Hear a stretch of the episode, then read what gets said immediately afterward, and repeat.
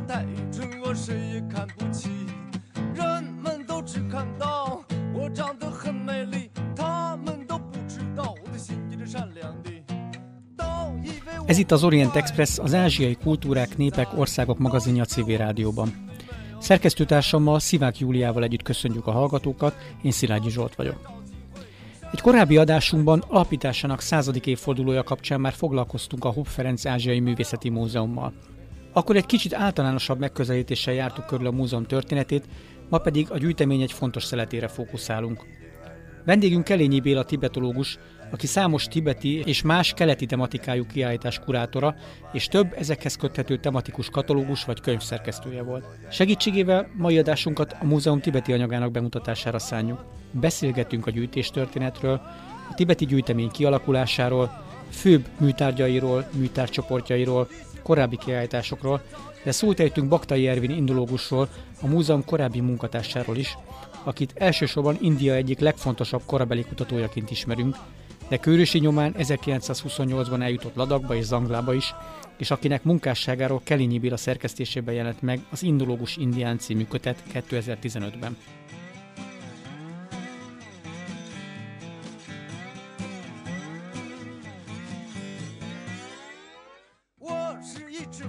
Felhívjuk hallgatóink figyelmét, hogy az Orient Express adásai a Civil Rádió FM 98-on december 21-ig hallgathatók, de se a Civil Rádió, se az Orient Express nem szűnik meg ezután sem, hanem az internetre költözik. Az adások élőben foghatók lesznek a civilradio.hu, illetve az onlinerádiók.com oldalon, emellett podcast formában, ahogy eddig is, felkerülnek az expressorient.blog.hu oldalra és a Soundcloudra, és továbbra is elérhetők lesznek a különböző podcast alkalmazásokban, méghozzá bárhol, bármikor, bármilyen kütyűvel.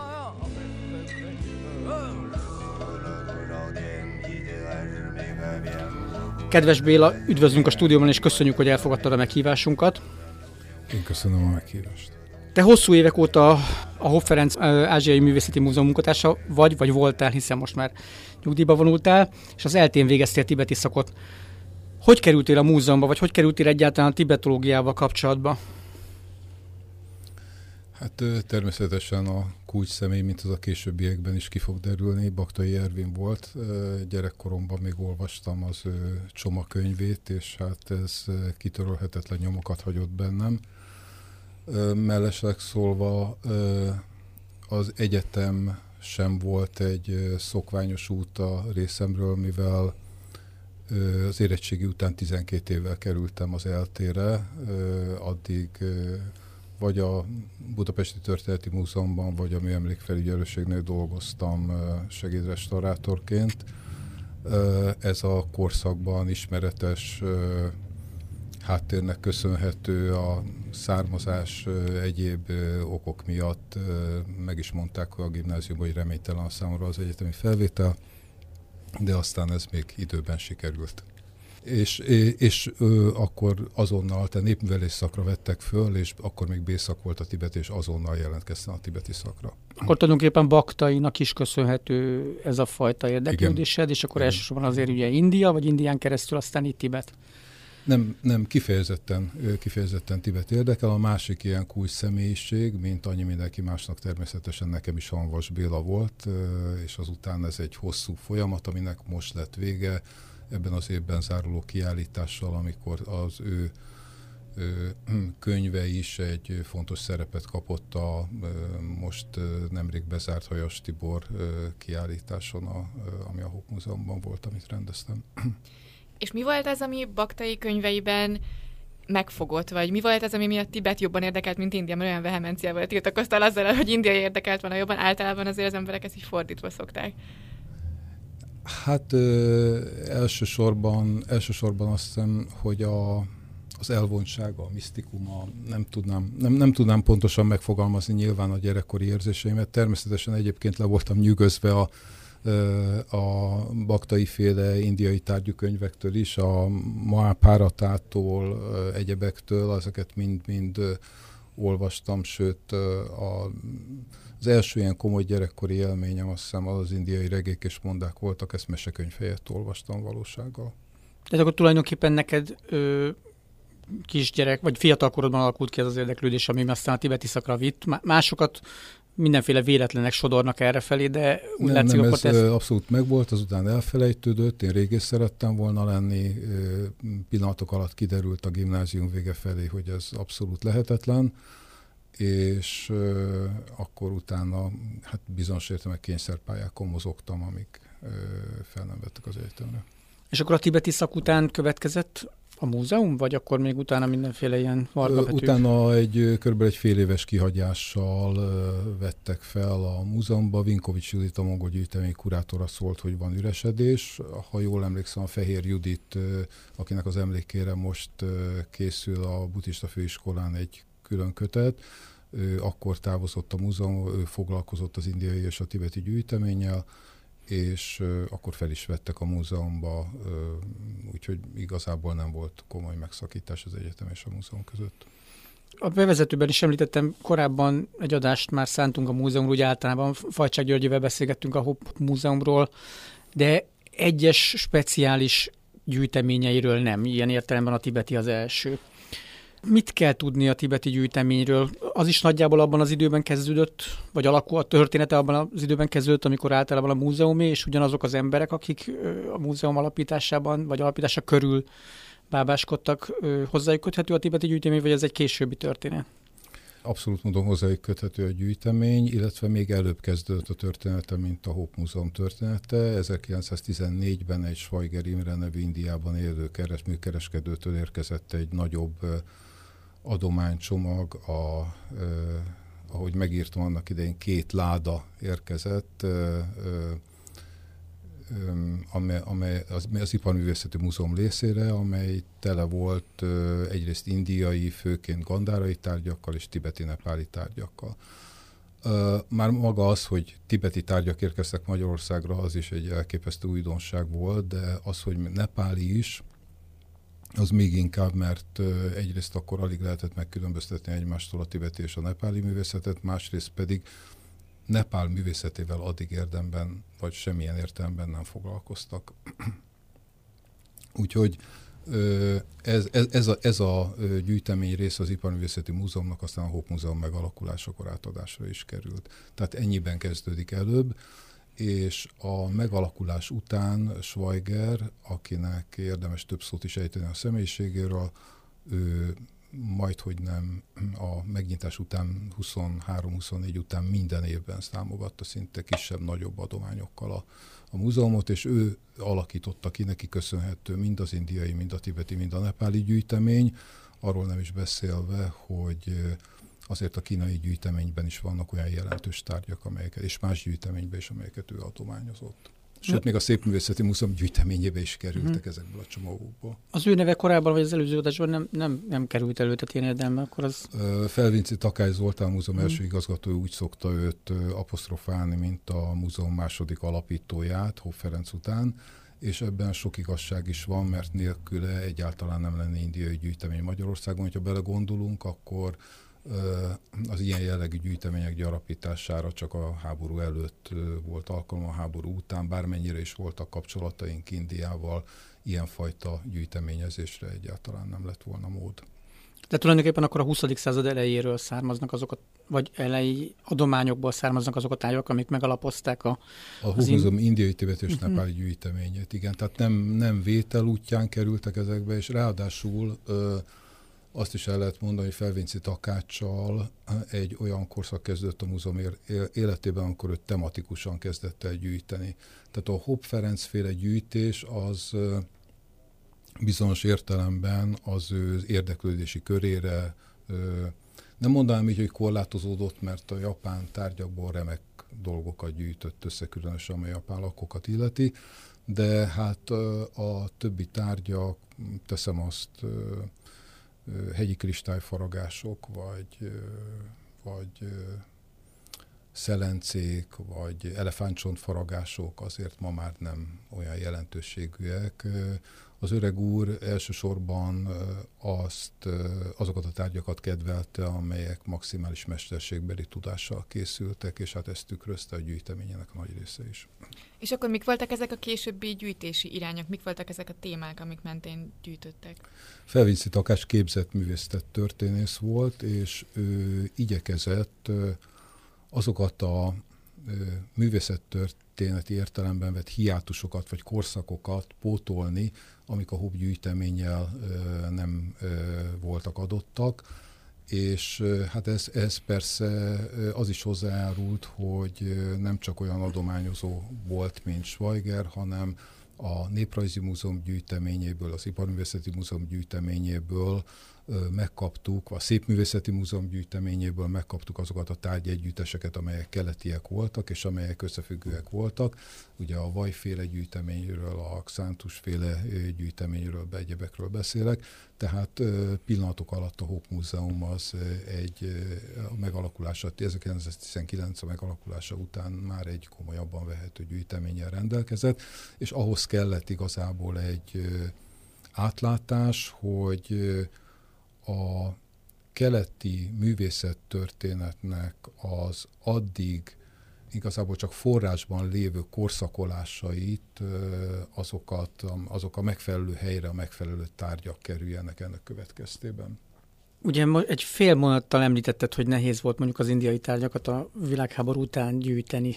Ilyen értelemben a tibeti gyűjtemény gyűjteményezése az talán még sokkal nehezebb, mert hát, ugye... Abszolút, abszolút lehetetlen volt nyilvánvalóan. Tehát mondjuk a 20. század elején még esetleg, de... Illetve mégsem.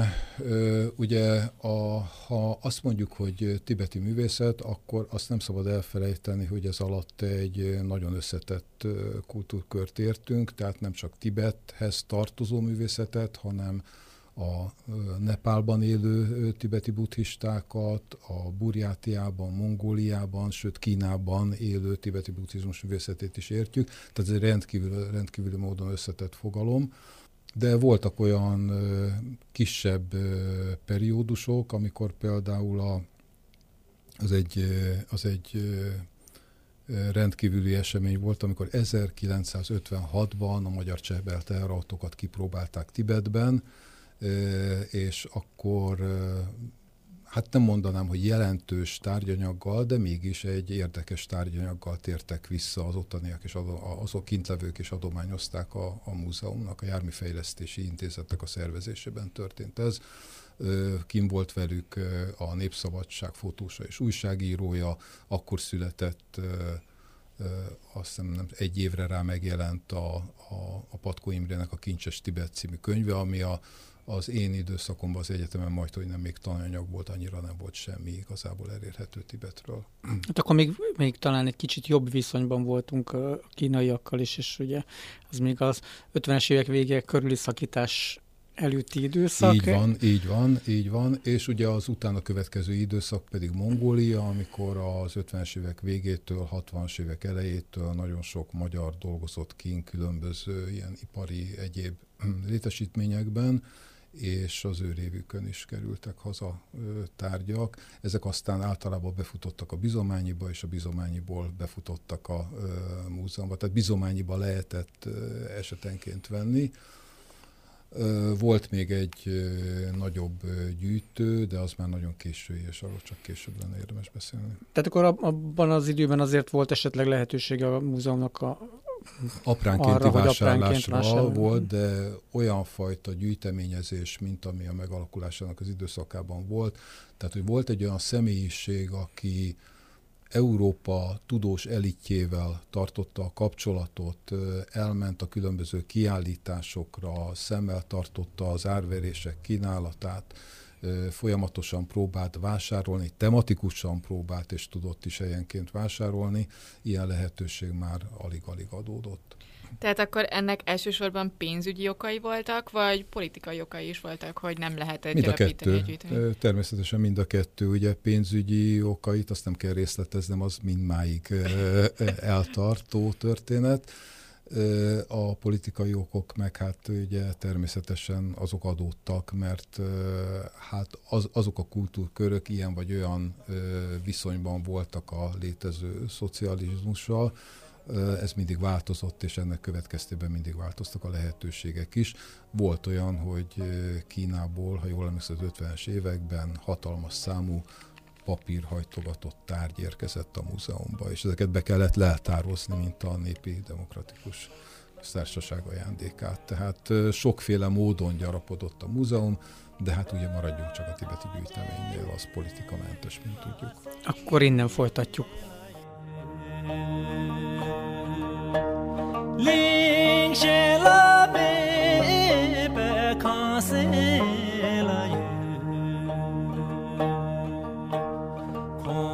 舟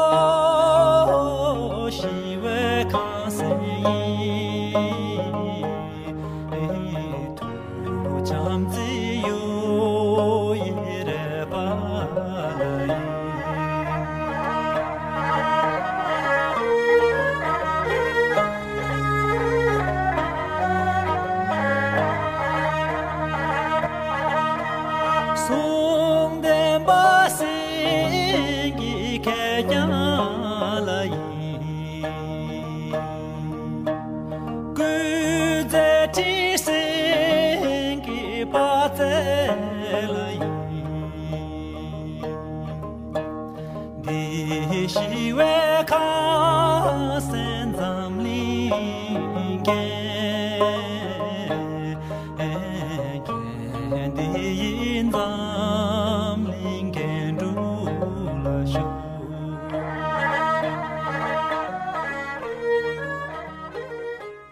Ez itt továbbra is az Orient Express, Kelényi Bélával beszélgetünk tibeti művészetről, eddig a, Tibet, a Hopp Ferenc Ázsiai Művészeti Múzeum tibeti gyűjteményének kialakulásáról. Itt már az előző részben elhangzott, hogy elhangzott a buddhizmus kifejezés, és az, hogy ugye a tibeti buddhizmus, és ennek hatásai, vagy ennek hatása Tibeten kívül is érezhető, és ilyen értelemben a tibeti művészet hatása is érezhető Tibeten kívül. Vannak tematikus csoportjai a, a, a hobgyűjtemény tibeti anyagának, vagy jellemzően a buddhizmusról van szó? Hát azt kell mondom természetszerűleg, hogy ez a azt mondjuk, hogy tibeti művészet, akkor az majdnem teljesen egyértelműen megfelel a tibeti buddhizmussal kapcsolatos anyagnak. Ezen elsősorban festett tekercsképeket, rituális tárgyakat és szobrokat érthetünk. Ez egy általános gyűjtőkörnek tekinthető, sajnos nem valósult meg egy olyan fajta gyűjtés, nem valósulhatott meg, hogy gyűjtsünk, és nem is ugye mi vagy a Szépművészeti, vagy az Iparművészeti Múzeumhoz, most ismét a Szépművészeti Múzeumhoz tartozunk, tehát a, a, a gyűjtési koncepció is erre eleve a szépművészeti és nagyon ritkán az iparművészeti jellegű tárgyakra koncentrálódott, és a, a néprajzi jellegű, a mindennapi életet felülelő tárgyak, azok csak elvétve tudtak belekerülni a gyűjteménybe, holott abban az esetben, amikor egy ilyen távoli kultúráról van szó, akkor azok ugyanúgy tudják szemléltetni a, az ottani lehető életet, vagy, vagy felfogásokat, mint akár egy szakrálisnak mondható tárgy. És említetted, hogy ilyen tankák, ilyen tekercsképek vannak, szakrális szobrok gondolom, jó rész Tibetből is, vagy, vagy tényleg azt mondhatjuk, hogy mondjuk a, arról a területről, amire a tibeti eredetű belső ázsiai buddhizmus hatott? A különböző gyűjteményekben vannak feloszva, tehát a Kínában, feltehetően Kínában. Ugye ezek a tárgyak azért nem nagyon, nem mindig lehet pontosan megmondani, hogy hol készültek, mert készítette őket egy nepáli mester, készítette tibeti buddhista tárgyat Kínában mondjuk. Voltak ilyen korszakok, ugye a 14. században, vagy olyan korszakban, az mindmáig egy jó részt felderítetlen területe a Tibettel foglalkozó művészettörténetnek. És akkor minek ö, tudjuk apostrofálni az illető tárgyat, ezért szoktam általában a tibeti buddhizmus fogalmát összesítő módon használni ebben az esetben, bár a tárgyak azok a különböző gyűjteményekbe sorolódtak, a tibeti nepáliba az olyan kevés azért, hogy azért van együtt, mert kis számú gyűjtemény, a kínaiba vagy a mongol gyűjteménybe. Így a rádión keresztül nagyon nem nehéz bemutatni a, a tibeti szakrális művészetet, de vannak jellemző stílusjegyei? Meg lehet ismerni egy, egy tibeti művészeti munkát egyértelműen, mint ahogy mondjuk a kínaiakon lehet látni, az indiaikon lehet látni, hogy valószínűleg arról a területről érkezett. Vagy ilyen értelme például, hogy Mongóliában vagy Burját területen talán ö, gyűjtött anyag kevésbé különbözik a tibetitől. Hogyne, és ez ö, évtizedekig az egyik legkomolyabb problémája volt a tibeti művészet történetnek, hogy azok kialakuljanak azok a az ismérvek és kategóriák, aminek az alapján ezeket valamennyire is lehet osztályozni, de lényegében azért jól megkülönböztethetőek mind a szobrokon, mind a festményeken azok a stílusjegyek, aminek alapján egyrészt elvégezzük a korszakolást, tehát hogy melyik korhoz kötődnek. Ugye ez már eleve meghatározza azt a politikai történelmi szituációt, a, a, a, amiben, amelyben a bizonyos keleti-nyugati kapcsolatok erősebbek voltak, vagy déli, déli ugye India felé való kapcsolatok a korainál erősebbek voltak, és, és igen, vannak olyan stílusjegyek, aminek az alapján ha nem is ö, nagyon nagy pontossággal, de legalább évszázados, fél évszázados pontossággal meg lehet határozni a tárgyaknak az elkészülését. Egyrészt, másrészt pedig meg lehet határozni azt, hogy a, ezekre a területek, tehát a tibeti buddhizmustól érintett területek melyikéhez tartoznak, hol készülhettek. Ugye ez azért is nagyon nehéz, mert a 18. századtól fogva rengeteg műtárgy készült Mongólia számára. Ezeket általában Kelet-Tibetbe vagy, vagy Kínába, Kína különböző helyszínein állították elő, és Mongóliából kerültek elő. Ezeket ugye mongolként apostrofálták nagyon sokáig. Ugye ez a Mandzsu korszak, ahogy a hallgatónak ez a, magyarázatul mondjuk. 18. századról van alapvetően szó ugye a, a mongol világnak a megbékítése, pacifikálása céljából is többek között ezek mindig nem csak ugye vallási, hanem politikai mozgások is a térségben állandó jellege. Rengeteg tárgy került Mongóliába, és nagyon nehéz megmondani azt, hogy, hogy pontosan hogy határozzuk meg őket, vagy hogyha a korábbi tárgyakra gondolok, akkor a tibeti kolostorok anyagában, amit most már eléggé jól felmértek. A különböző raktárakban elképesztő mennyiségű olyan szobor található, amit még nem vitt el senki, ugye, a különböző történelmi események során, és ott a legkülönbözőbb korokból és helyszínekről származó szobrok találhatók, tehát ezeket is külön nehézség volt meghatározni. És ezeknek a tárgyaknak az útjáról mit lehet tudni? Például hogyan kerültek ezek a szobrok Mongóliába, vagy miért? Hát ö, ö, eleve az új kolostorok alapításakor, ö, ugye akkor, ö, akkor meg kellett rendelni azokat a tárgyakat, vagy egyszerűen, egyszerűen el kellett hívni azokat a mesterembereket a különböző helyszínekről, akik ezeket el tudták készíteni. De volt ennek fordított változata is, amikor ö, amikor például a Pancsánláma látogatása zajlik, ugye pont ebben az kérdéses 18. századi korszakban Kínában, és akkor az ő számára építenek egy, egy olyan kolostort, ami a másolata a Pancsánláma székhelyének, a Tasilümpó kolostornak, és ahhoz aztán megrendelik a művészektől a teljes berendezést. Itt különböző társaságok különböző dolgokat készítenek, az egyik csinálja a festmények, és most csak a festményekről beszélek, a hátteret, a másik az alakokat, feltehetően vannak nepáli művészek is közöttük, a tájképábrázolásokról egyértelműen kiderül, hogy azok kínaiak voltak, és, és utána, amikor ez szétszóródik a világban, ugye az ottani események kapcsán,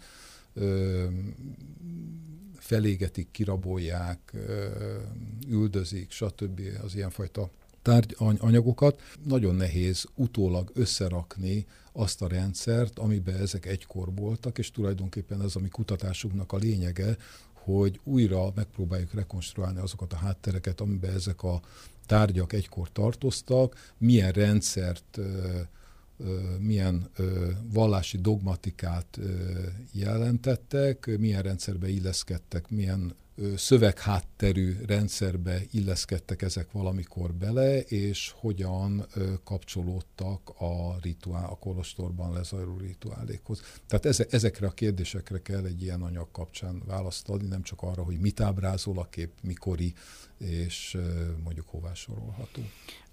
A, a, a HOP gyűjtemény tibeti anyagá meddig lehet az időben visszavezetni? Tehát melyik a legkorábbi, amikor lehet tudni, hogy egyértelműen tibeti?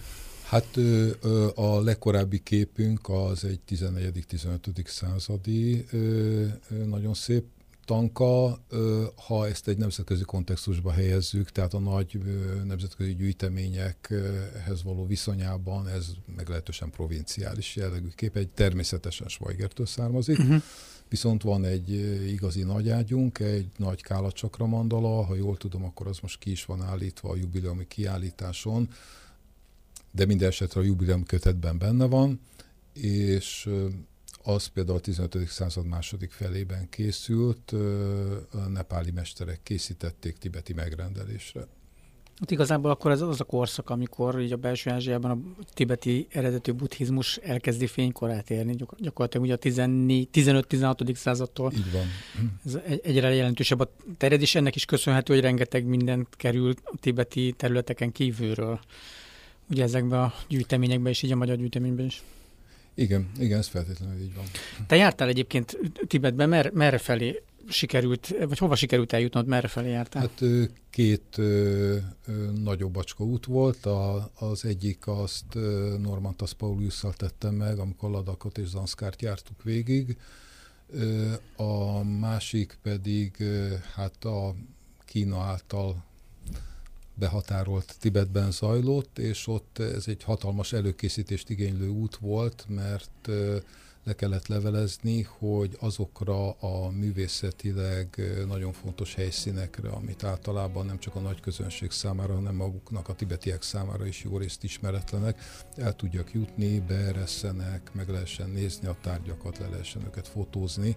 Tehát ez egy komoly, egy ilyen éves előkészítést igénylő magánút volt. Akkor erről majd beszéljünk egy pár szót még a szünet után.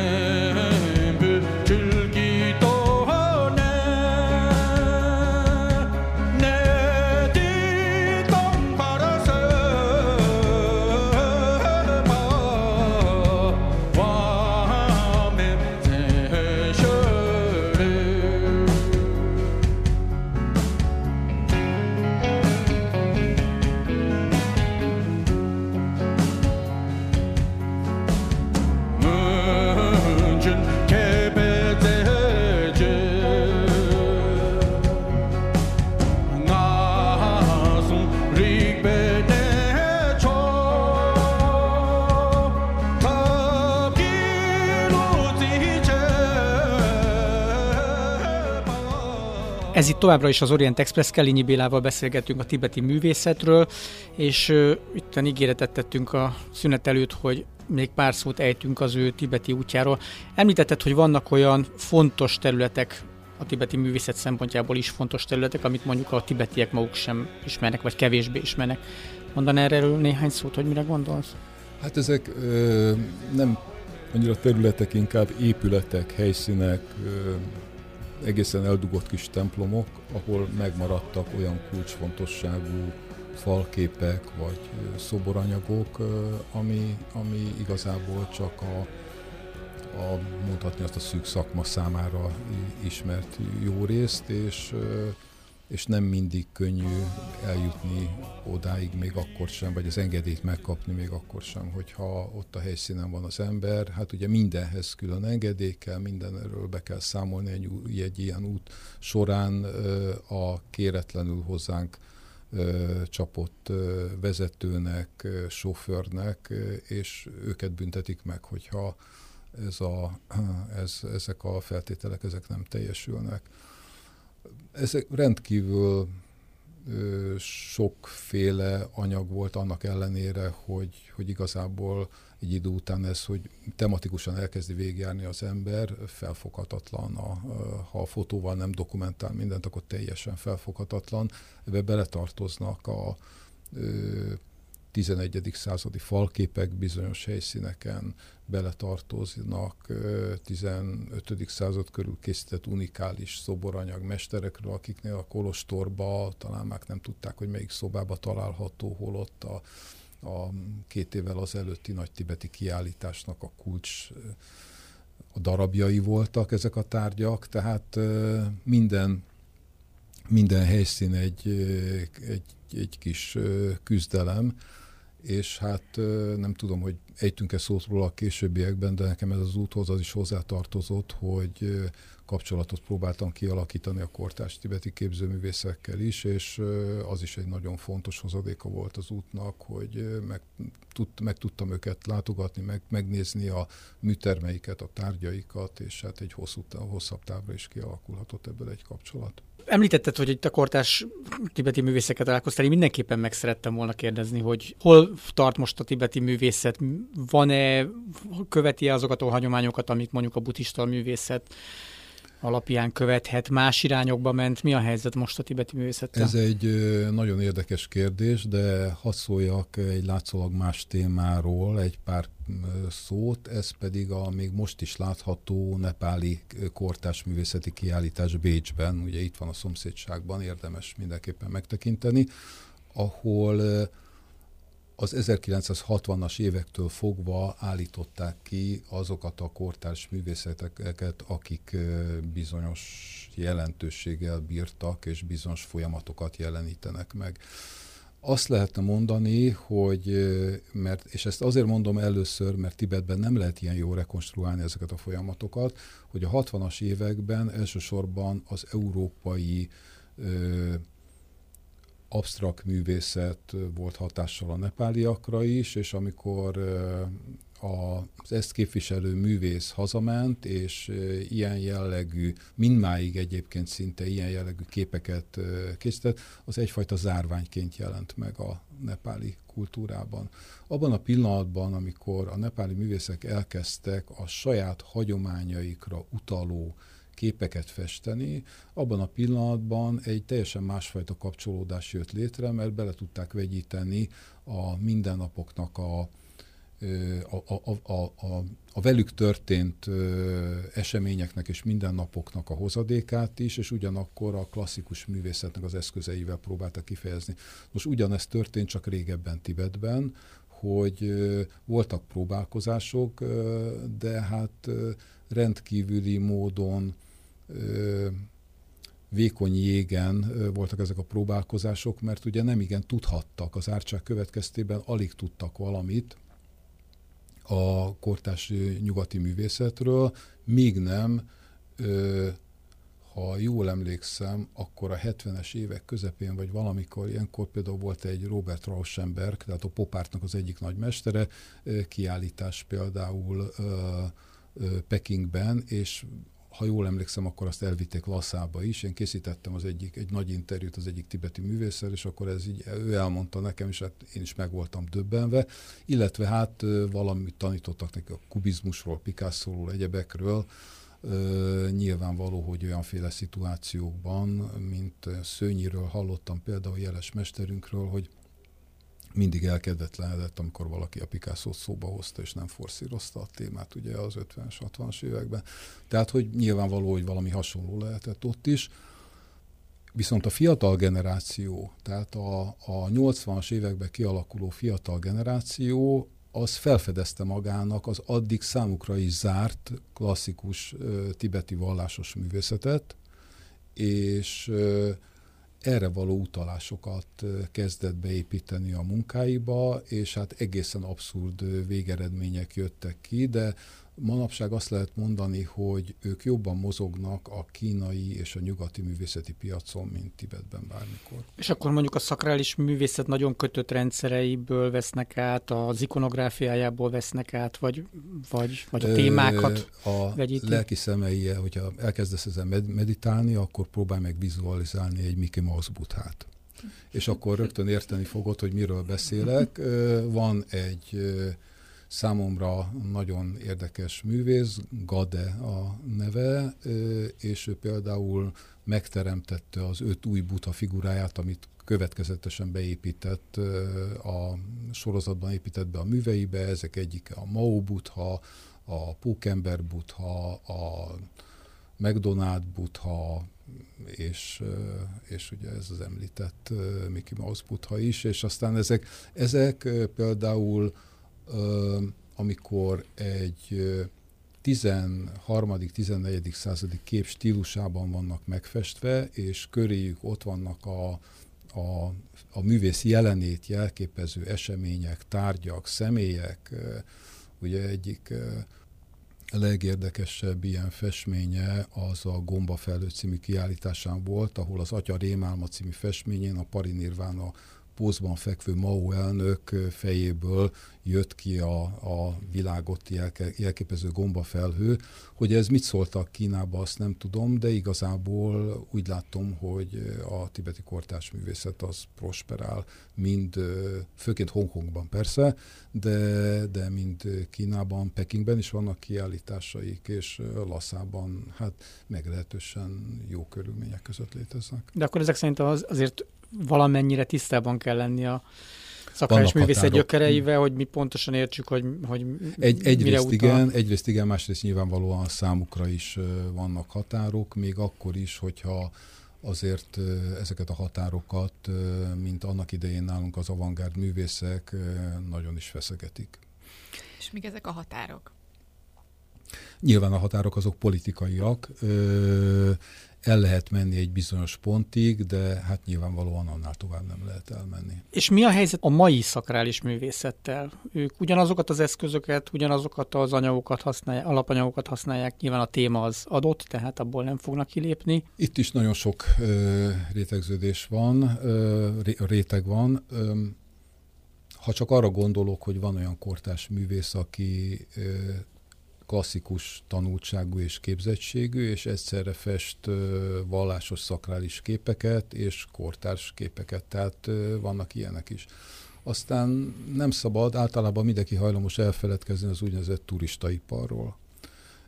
Aki már járt Nepálban, Tibetben azért nem érdemes erről beszélni, mert ott mind nepáli tárgyak vannak a piacon, amiket termeltek oda a nepáliak elképesztő mennyiséget. Ugye régen hagyományosan a nevári népcsoport volt az, amelyik előállította ezeket a tárgyakat. Az utóbbi húsz évben a Tamang népcsoport is jelentős számú iparost képzett ki, akik hát gyárszerűen állítják elő a szobrokat és a képeket, és hogyha így utazók mennek ki, akkor, és kérdezik, hogy mit érdemes venni, akkor én két dologért szoktam könyörögni, hogy csak szobrot és csak képet ne. Mert mindenki azzal jön haza, hogy vett valami csodálatosan gyönyörű, régi és hiteles képet vagy szobrot, és általában ki szokott derülni, hogy mivel ezek a, a művészek nagy általánosságban nem, hogy beavatást nem kaptak, vagy semmiféle szöveg összefüggésük nincsen azzal a az ábrázolt istenséggel vagy figurával, akit éppen megfestettek, vagy megszobrodtak, de ö, még ikonográfiai problém, komoly ikonográfiai problémákkal is lehet szembesülni. Persze ez egy fajta ö, érdekesség, de hát azt kell mondanom, hogyha egy ö, klasszikus értelemben vett ö, nézőpont felül nézzük, akkor ez pervers érdekességnek számít nem először említed azt, hogy a szöveghagyomány mennyire fontos, meg hogy ezek, a, akik bóvligyárosok nincsenek ezzel tisztában. Erről mondanál pár mondatot, hogy ez a tibeti művészetben hogy jelenik meg ez a szöveghagyomány? Ez, ez a művészet alapvetően szövegcentrikus. Vannak a meditáció céljából létrehozott szövegek, ezeket száthanáknak hívjuk, amelyekben pontosan leírják egy-egy istenségnek a kinézetét, és a többnyire ritka az olyan szöveg, ahol benne van, de többnyire a szóbeli beavatásban, amikor a mester a tanítványt az istenségnek a rituáljéba beavatja, akkor megkapja ennek a jelképi, tehát ezeknek a részleteknek a jelképi megfelelőjét is. A képzőmű, a művészek, akik nagy általánosságban azért nem szerzetesek, vannak, sokan vannak azért köztük olyanok is, azoknak pedig tökéletesen meg kell tanulniuk azokat az arányrendszereket, ami ennek az alapján elkészítik ezeket a képeket vagy szobrokat. Tehát, hogyha az ember ránéz egy képre, és mondjuk Nepálban ugye a piacon sétálvan teszi ezt meg, akkor rögtön már azt is látja, hogy valami már az arányokkal sem stimmel, hiszen ezeket a, ezeket a figurákat nem a a, azzal a mértani ikonometriai háttérrel készítette el az az idézőjelbe tett művész, aki árulja őket, hanem csupán valahonnan lemásolta, találkoztam olyannal is, hogy egy könyv borítóját másolta le. Az, azért jöttem rá erre, mert egy kép részlete volt csak a könyvborítón, és amikor figyelmeztettem rá, hogy ha átmegy a szomszéd könyvesboltba, akkor megtalálja az eredetiét, akkor nagyon megsértődött. Ezt akartam volna kérdezni egyébként, hogy a tibetiek mit szólnak az, hogy oda megy egy magyar művészettörténész, és egyrészt az, hogy érdeklődik a művészetük iránt, másrészt meg, hogy van, amit jobban is tud adott esetben. Ez a jobban tudás, ez, ez természetesen csak látszólagos, mert hogyha ezt egy kolostorba teszem fel ezeket a kérdéseket, és villogtatom az én jobban tudásomat, akkor azt mondják, hogy na de mi végre ez egész? Gyakorlom én ezt a, ezt a rendszert, vagy kapcsolatban vagyok, vagy van-e ehhez valamiféle beavatásom, hogy egyáltalán tanulmányozhatom? Tehát engedélyem van ahhoz, hogy tanulmányozhatom ezt a, a bizonyos istenséget, vagy ciklust, vagy bármi más. Tehát az ő számukra az alapvető kérdések teljesen másként vetődnek fel, mint a mi számunkra. A mi megközelítésünk, ha ezt a művészet felül nézzük, akkor szükségszerűképpen teljes mértékben csak külsődleges marad. Nincs is olyan szó a tibetiben, hogy művészet. Tehát a festőt azt az istenséget előállító mesternek mondjuk nagyon szabad fordításba így lehetne megnevezni. Mi csak a felszínt vagy amit éppen látunk igazából. Így van, így van. Hát más a kérdés, azzal ugye rengeteg nyugati gyakorló van, aki gyakorló maga is, és megkapja a mestertől az, adó, az engedélyt az adott istenségnek a gyakorlására, és akkor ő végigjárja ugyanezeket a fokozatokat, megtanulja a szövegeket, ha ugye jó esetben kívülről, mert az a, az a medit, tehát megvannak a szövegeknek a maga kulcspontjai, amik a meditációnak az egyes fázisaira vonatkoznak, tehát ez egy teljesen másról szól ez a történet, mint az, ahogy mi az esztétika szempontjából ezeket a tárgyakat nézzük. 将你等吧，去彼此的当，公马拉拉去吧，普拉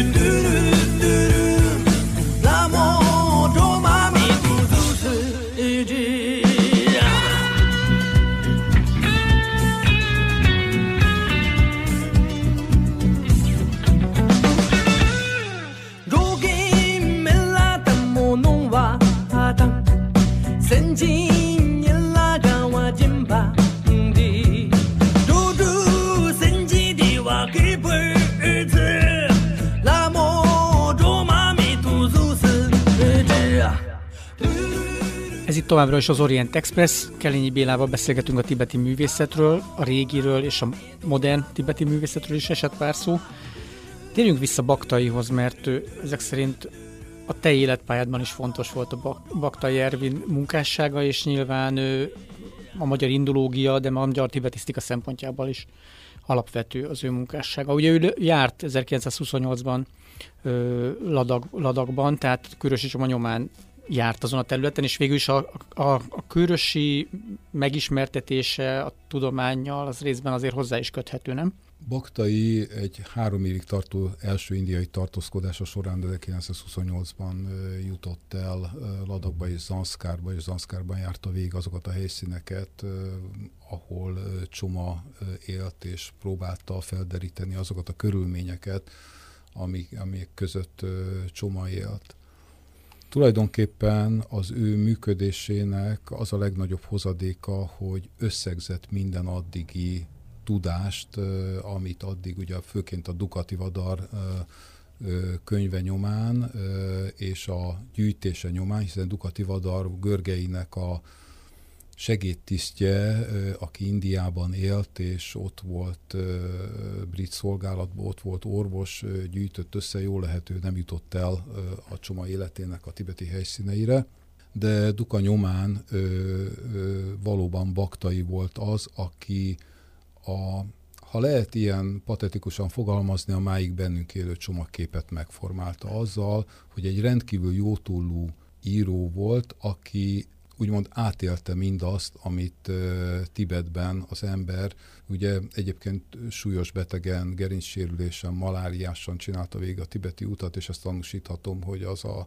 környék az elég nehezen járható, úgyhogy még ezekkel is meg tüzdelve nagyon kemény útja lehetett Baktainak, a korabeli körülmények között ráadásul természetesen, és azok a, azok a ö, felfedezései ugyanis, amiket ő tett meg, tehát hogy a csomaszobán, az úgynevezett csomaszobának a megtalálása, vagy vagy a Puktálban, ahogy megtalálta még azokat az öregeket, mind Zanglában, mind Puktálban, tehát két különböző zanszkári helyszínen, ahol akik emlékeztek még arra, hogy volt egy ilyen csoma a nevezetű úriember ott a, környéken, és valamit ott csinált, az, az feltétlenül egy óriási dolog azt ma már egy kicsit vitatni lehet, hogy valóban ezek a helyszínek, ezek hol voltak, mit csinált, és hát ugye Baktai alapvetően nem tudott tibetiül.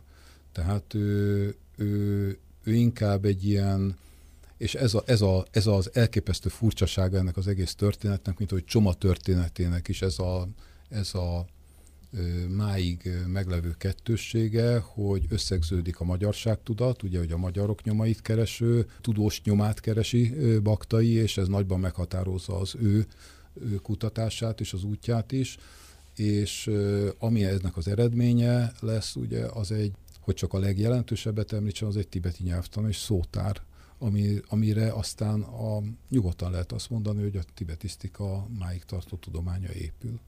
Te szerkesztetted 2015-ben a, azt a könyvet, aminek az volt a címe, hogy az indológus indián. Hogy kerülünk egyáltalán, vagy kerül ez szóba egyáltalán Baktaival kapcsolatban? Miért ő az indológus indián? Amikor a, az özvegye halála után, Aditi halála után a hagyaték a múzeumba került, akkor teljesen elképesztő részletek derültek ki fény, mind a fényképanyag, mind a dokumentációs anyag kapcsán, és hát itt nem szabad elfelejteni azt, hogy Baktai festőművésznek indult, Hólosi Simon tanítványa volt, és a festői pályafutását azt az első világháború szakította félre, és utána hagyta ő következetesen abba a művészeti pályafutását, és tért át kelettel való foglalkozásra, úgy, hogy a sógora révén ez egy indiai szik arisztokrata Umrao Singh Shergill volt, elkezdett fordít, először fordítással kezdett el foglalkozni, majd önállóan is kezdett Indiáról írni, és a 1926-ig, tehát az indiai útjáig tartó időszakban egy olyan hiátus töltött ki, ugye ezt lehet tudni, hogy akkor nem volt filológiai oktatása az egyetemen, a Schmidt Józsefet, aki ennek a megtestesítője lehetett volna, az kényszer pályán mozgott a tanácsköztársaságban vállalt szerepe miatt, Tehát Baktai egy olyan hiátus töltött ki, ami, ami akkor rajta kívül nem létezett a, az országban, aztán már csak később, és ez egy teljesen másik történet, amikor a, a jóga kapcsán a Szilvarádzsan, Jeszudián megérkezik Magyarországra, akkor ugye a jóga az egy másfajta irányvonalat vesz, mint amit ő a könyveiben lefektetett, de egyébként gyakorlatilag ő volt ennek a felelőse. Most a művészi hajlamot mindazonáltal sehogy sem adta föl, hiszen az a baráti kör, amivel ő megtartotta a szoros kapcsolatát, az a hollósi iskolából származott Münchenből, és ezekkel először egy vadnyugati társaságot alapított. Ennek ugye az volt a gyerekkori előzménye, ugye minden a gyerekkorra vezethető vissza, hogy 1906-ban ő még látta Buffalo Bill-t itt Budapesten, és az ő indián társulatával, és ez valami elképesztő hatással volt rá.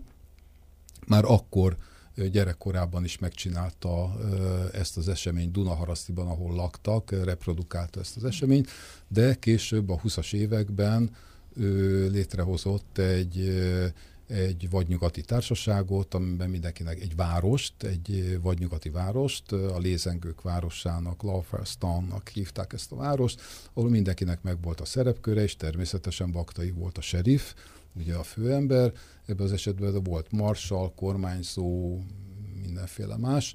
Egyebek, és hát duhaj estéket rendeztek egy-egy olyan műterembe, amit hosszú ideig tartó munkával készítettek fel az alkalomra, festettek díszleteket, a vadnyugatnak megfelelő jelmezeket, ruhákat, stb. precíz műgonddal megcsinált pisztolyokat, stb. szereztek be, és hát ez rendkívüli módon jól érezték magukat egészen addig, ameddig a Baktai ki nem találta, hogy hát indián törzset is kellene alapítani, ez 1931-ben történt, és a kisoroszi ö, körüli Dunai szigeteken att, attól fogva minden évben egy a nyári egy-két hónapban egy indián törzs élt ott sátrakban, a lehetőségig precízen megcsinált ruhákban, szerszámokkal, életmóddal.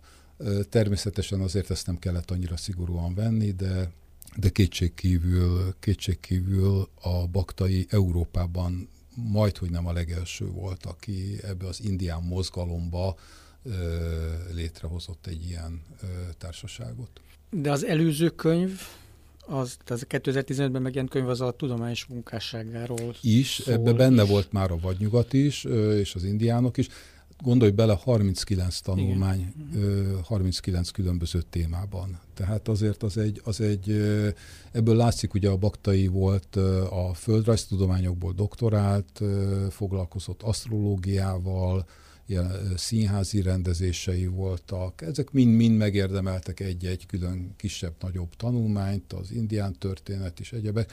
Tehát, és hát ugye a, a múzeumban betöltött szerepe, mert az egy későbbi történet, csak 1946-ba kerül a Hope Múzeumba. Odáig ő egy szabadúszó, aki az írásaiból és az előadásaiból él. És mi az a könyv, ami majd mostanában fog megjelenni? Hát ugye ez a baktai szága, ez végtelennek mondható. Ez inkább a kezdettel ö, kezdeném. Ugye 13 a 2013-ban jelent meg az önéletrajza, amit nagyon-nagyon szeretek, a Homo Ludens címen, ezt ő maga adta neki. Ha valaki meg akarja ismerni a század elejé Budapestnek a történetét, vagy Dunaharasztinak a történetét, akkor csak ezt a könyvet vegye elő. Municiózus részletességgel van leírva benne a kávéházaktól, az első villamosoknak, gépkocsiknak, stb. a megjelenésétől kezdve nagyon sok minden, remek, remek könyv csak a sajnálatos, hogy Baktai kamaszkoráig, ugye élete végén írta, és csak kamaszkoráig tudott eljutni, bár nem tudom, hogyha ilyen aprólékossággal írta le volna, akkor hány kötetes könyv lehetett volna belőle.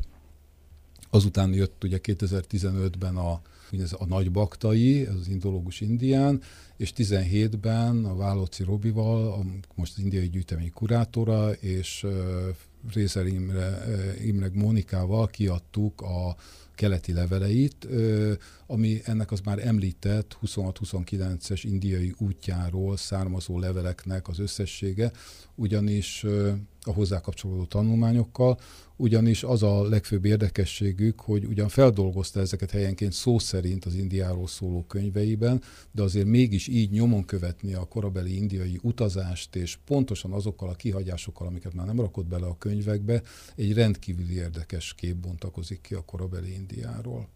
Most pedig, most pedig és ez a, a, a számszakilag ugye az utolsó kötet, holnap adjuk nyomdába a az Indiánok a Dunaparton című kötetet, az alcíme Bakta Jervi, Nagy Indi, Bakta Jervi Indián könyve, ami kifejezetten erről a történetről szól, tehát a vadnyugatról, a vadnyugati társaságról és a, a törzs életéről, ami 2005-ig folytatódott egyébként. Ugye ők mindig fiatalok, a családtagok, egyebek illeszkedtek újra és újra a képbe, és egészen 2005-ig folytatódott.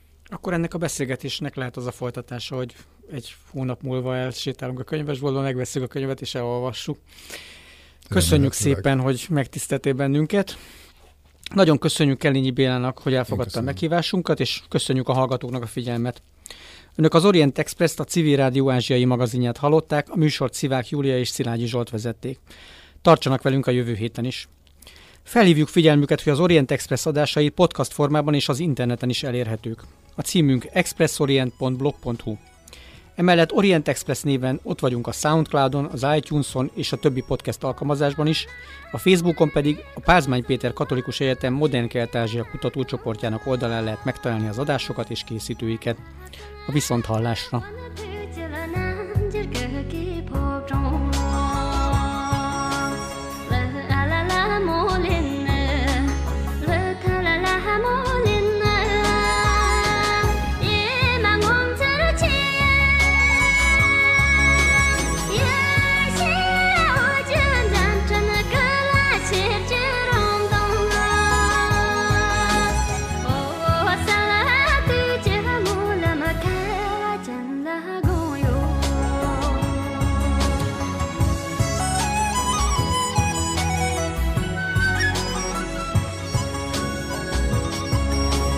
家完了跟那兄弟弥补些真常外耶，学得了呀咱主要过得慢，多了人哟，啦啦啦木林呢，啦哒啦啦木林，哎嘛我们是切。想了这我这把人自了我的心了耶跟我也大着我这难记住了朋友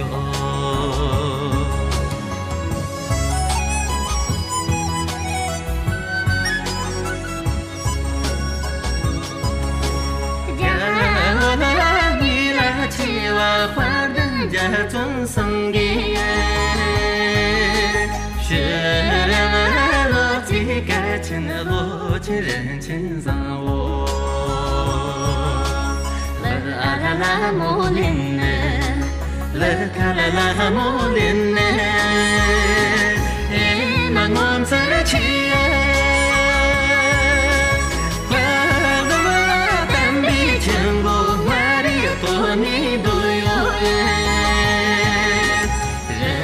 ཁྱི Cara para nós e eu Cantem para nós e